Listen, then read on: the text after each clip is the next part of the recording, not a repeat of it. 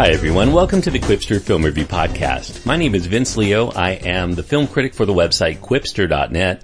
If you like the review that you hear today, I do invite you to check out more of my work. You can find over 3,800 of my written reviews. I've been doing film reviews since 1996 and you can read them all at my website. Qwipster.net is where to go. Q-W-I-P-S-T-E-R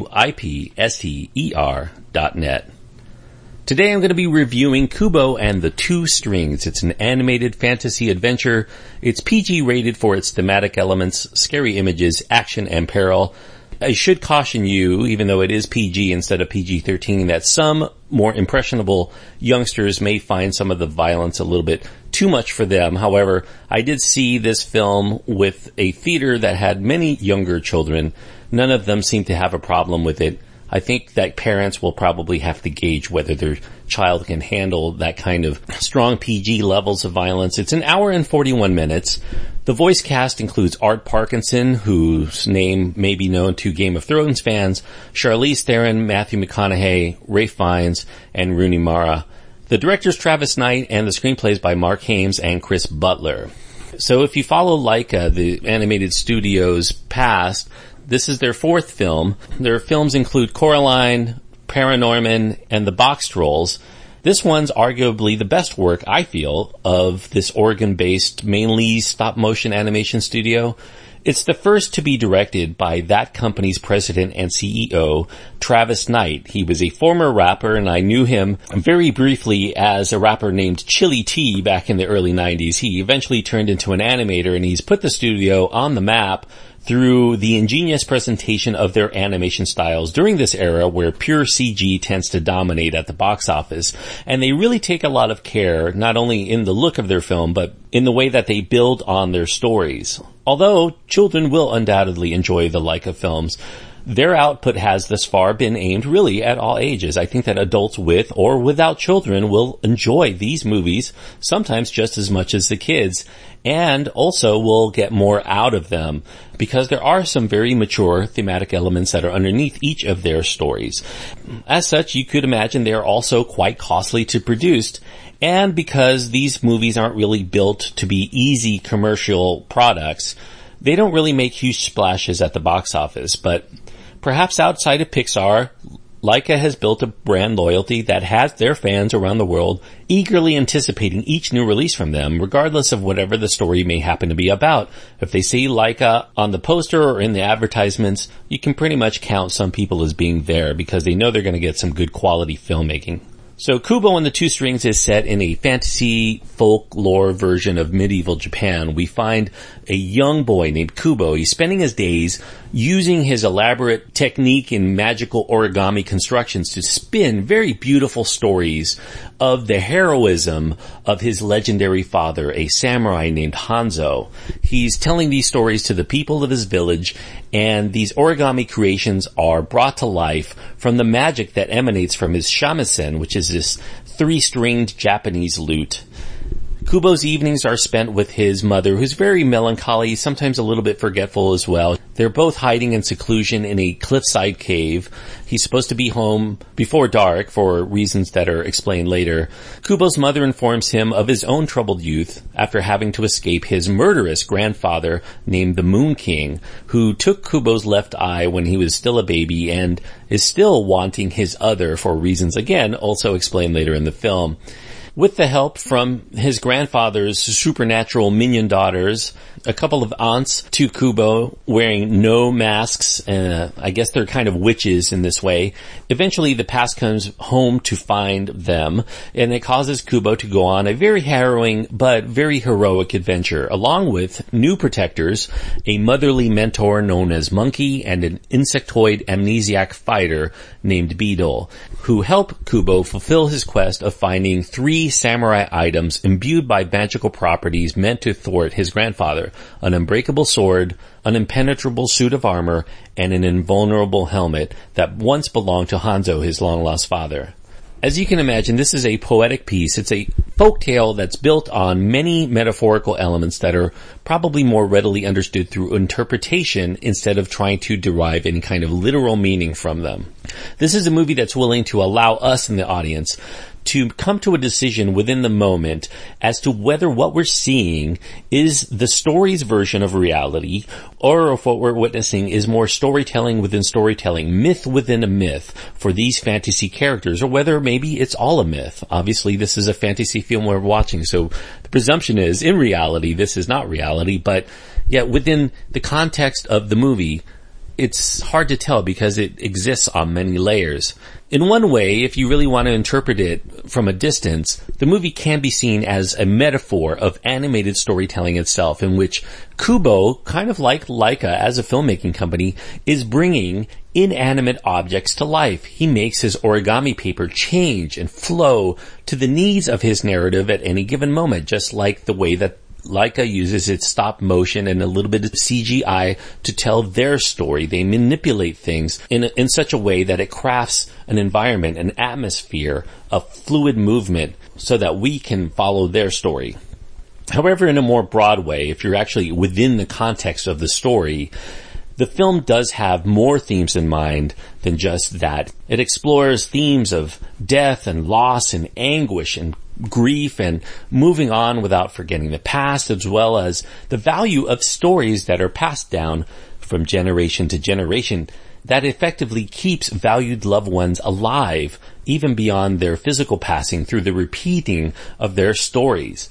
The connection with one's past through these stories helps to heal the troubles of the present for those people who hear them, and also their outlook on the future as these families and these villages flow like a river through time, each one building upon the mythology and the awareness of the generations that came before and imparting them fully into the next generation as part of a pact to always keep these stories alive through the collective memories of these tales and these traditions. In this manner, viewers may also be reminded of other interpretive works, such as most obviously The Wizard of Oz, because that also featured a quartet of people on a quest having to escape and then ultimately engage with a wizard or a witch. And it's almost like The Wizard of Oz were filtered through the lens of Hayao Miyazaki and his more delicate handling of character over spectacle in his animation style. Though I do think that this film definitely plays more toward entertaining Western audiences than a more straightforward or authentic attempt at spinning Japanese folklore would generally lend. This one is a little more jokey than any of those Miyazaki films, the Buzz Lightyear-esque Beetle character voiced by Matthew McConaughey is the usual perpetrator of some of these jokes that seem a little bit more contemporary.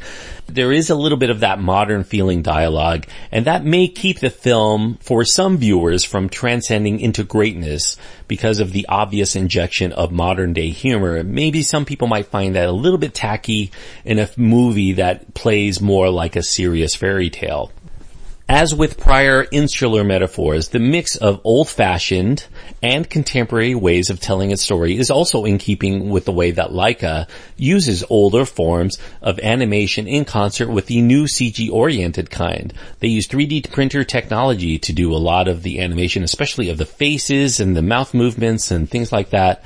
Yet they're also very respectful of the traditions of those who came before, while also knowing that those storytelling techniques must change with the wants and the needs and the expectations of the audiences with each successive generation. Kubo and the Two Strings is gorgeously scored, it's beautifully voiced, and it's meticulously detailed. This is a wonderful and richly imagined presentation just from a craftsmanship standpoint, though I will say, if there's a weak link at all to this movie, it's that the story does begin to hit a bit of turbulence when it tries to come up with a cataclysmic climax to cap everything off. I think that it reaches a little bit too far, especially in keeping with the more close-knit and intimate nature of Kubo's story. Now, given that Kubo himself struggles as a storyteller, we come to find early in the film, in coming up with a satisfying conclusion to his own stories, I'm gonna give it a pass in this regard. This may be apropos you know, this is the kind of ending maybe Kubo would have come up with because he doesn't know exactly how to end the story since the stories really kind of never end in, in their own way. Younger children, yeah, they may have a tougher time grasping the kind of slower pacing and also the meaning of what is actually a somewhat sophisticated metaphysical story. They may be challenged with some of the darker themes and also the lack of modern day comedic snark that permeates much of the fare that is usually aimed at their age group these days. However, I think the same can be said about most fairy tales that they might hear. You know, those fairy tales use a great deal of thematic subtext to tell more telling stories for more mature audiences. Children may be too young to fully grasp the themes of these stories because they lack the life experience necessary. They merely enjoy them because they're full of fanciful creatures and events that are eerie and bizarre, magnificent, or perhaps even irreverent. And because of this, these are stories that grow and evolve in the minds of the viewers as they mature, causing us to see things within them that we hadn't the ability to notice before in our younger days. Eventually, these tales become a cherished part of our own memories because they're so fluid and we come to appreciate them more and more with each repeated experience with them. And like the traditions of those stories of old, we too will enjoy passing down those tales that enthralled us in our youth to our own children, capturing their eyes, their ears, their minds, their hearts with tales of heroism and valor and heartache and healing. The emotionally stirring and intimate epic, Kubo and the Two Strings, is certainly worthy of becoming such a time-honored fable. So despite a few quibbles here and there, I'm going to be giving Kubo and the Two Strings four stars. And that's only my second four star film of 2016. Four stars goes to Kubo and the Two Strings. That means that I think that this is a film for anybody who even remotely thinks that they might enjoy it. I think it's well worth going out of your way to see. You may not love it as much as I do, but I think that the vast majority of people will come away thinking this was time well spent and well worth their money to go see.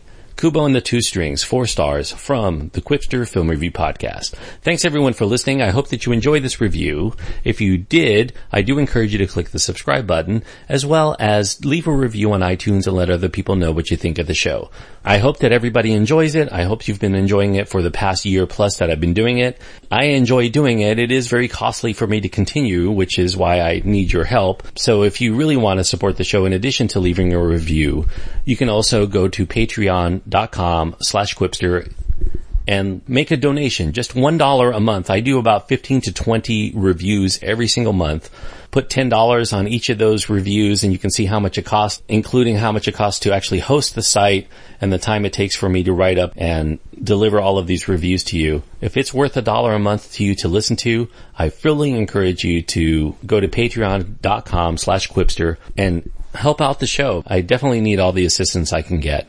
Until next time, thanks everyone for listening. And if you go see Kubo and the Two Strings, I hope that you let me know, send me a line, go to my website, find out my contact information, also links to my Twitter feed and Facebook page. Any of those ways are perfectly acceptable ways to get in contact with me. QWIPSTER dot net.